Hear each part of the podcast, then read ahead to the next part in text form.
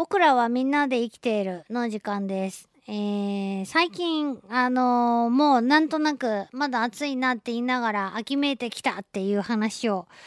えー、まあしていますが、最近というか今日いたしましたけども、えっ、と、この季節からもうどんどん伸び始めている草、かや、ね、すすきの葉っぱとかどんどんどんどん伸びてきて、で、まあ、あすすきの穂がふわふわになる頃にはもう秋、すっかり秋なんですけど、えー私は一度ですね、その蚊帳の間である生き物を探したことがあるんですけど、うちの近くでは見つかりませんでした。今、日本国内、まあ、世界的にもですね、どんどん数が減っていると言われている小さな小さな生き物の話を今日はしようかなと思うんですよね。今日の主役は、カヤネズミというちっちゃいネズミなんです。えーネズミの中で最小ということでね、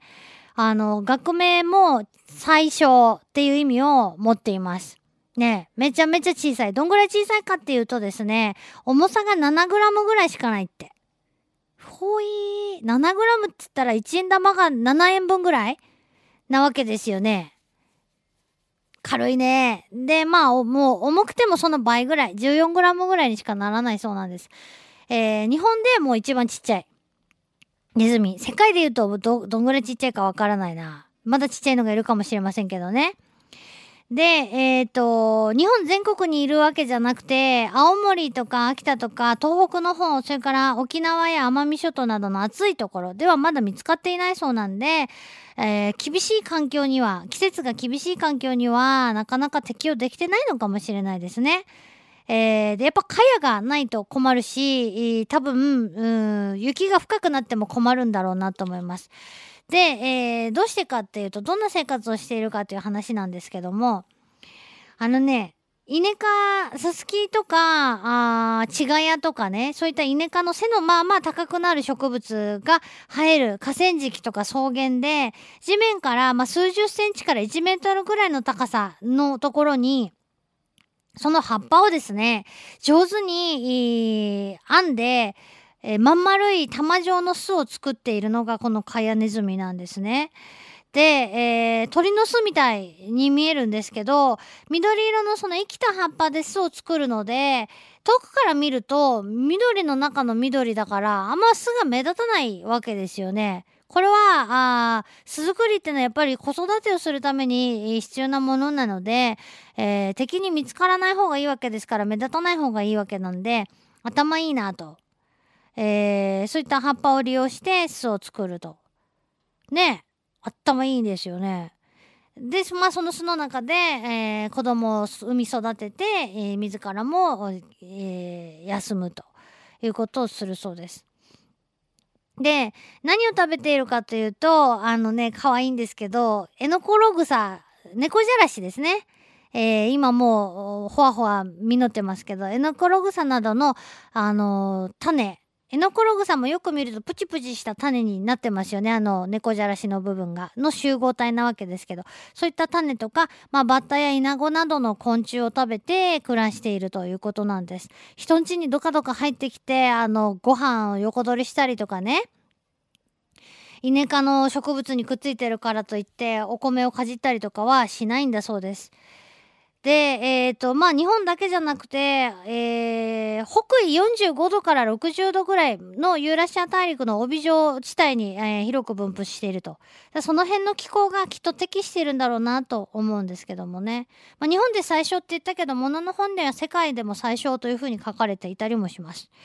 で、まあ、ネズミって言ったらちっちゃかろうもんって、そんな大きくないやろうって思、思いがちですけど、皆さんご存知か。あの、カピバラちゃんなんかは体重が50キロ近くなったりもするわけなんで、それ考えると、えらい、同じ月種類、ネズミの仲間でもえらい違いがあるなと思いますよね。で、カヤネズミちゃんは、まあ、あの、本当にネズミらしい、えーパッと見てネズミだってわかるような生き物なんですけど、お腹が白くて背中がこうオレンジ色っぽい、まあなんか可愛らしい色合いのネズミちゃんです。で、他のネズミと全然違うところが実は体の一部にあって、どこかっていうと、尻尾の先っちょ。尻尾の先っちょがの7ミリぐらいの間が毛とかがなくって、えー、ペタペタしてる。どういうことかっていうと滑り止めになっているそうなんです。これが他のネズミにはない特徴なんだそうです。で、この尻尾をはじめ、え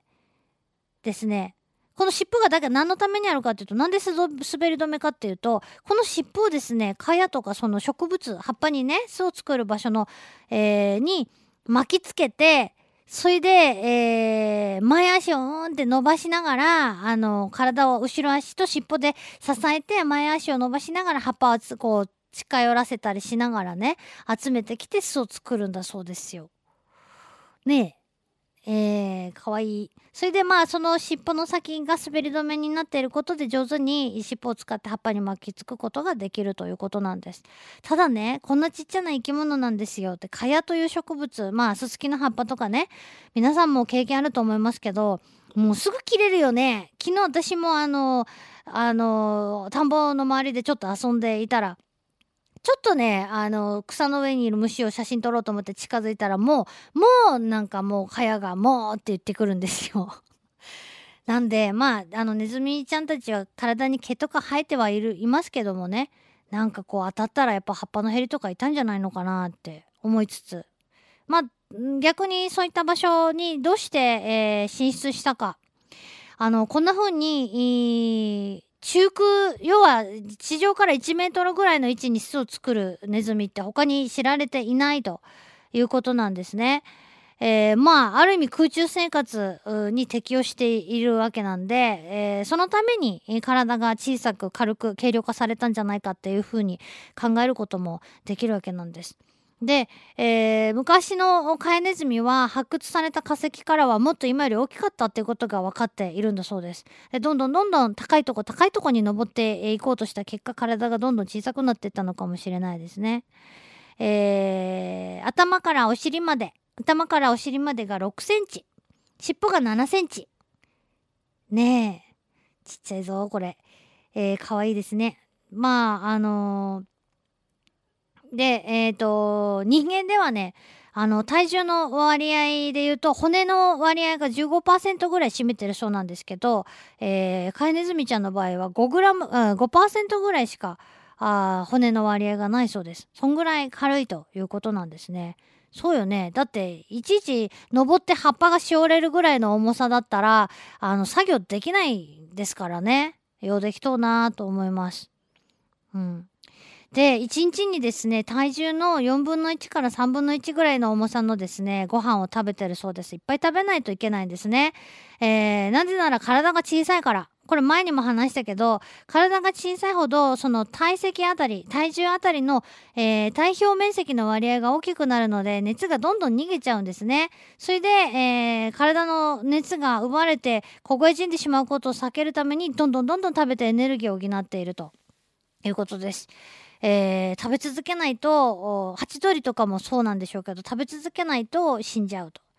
まあ、それで、えー、特に寒い地方とかには進出できないのかもしれないですね。この体表面積とあの体重あの熱奪われる熱の関係ってなんかいまいちこう分かりづらいですけど、えっ、ー、と前も紹介したかなと思うけど大きい丼のラーメンとちっちゃいお茶碗のラーメンはどっちが先に冷えるかっていうとちっちゃい方が先に冷えるよねっていう まあそういう感じかなと思ってんですけど違っていたらごめんなさい。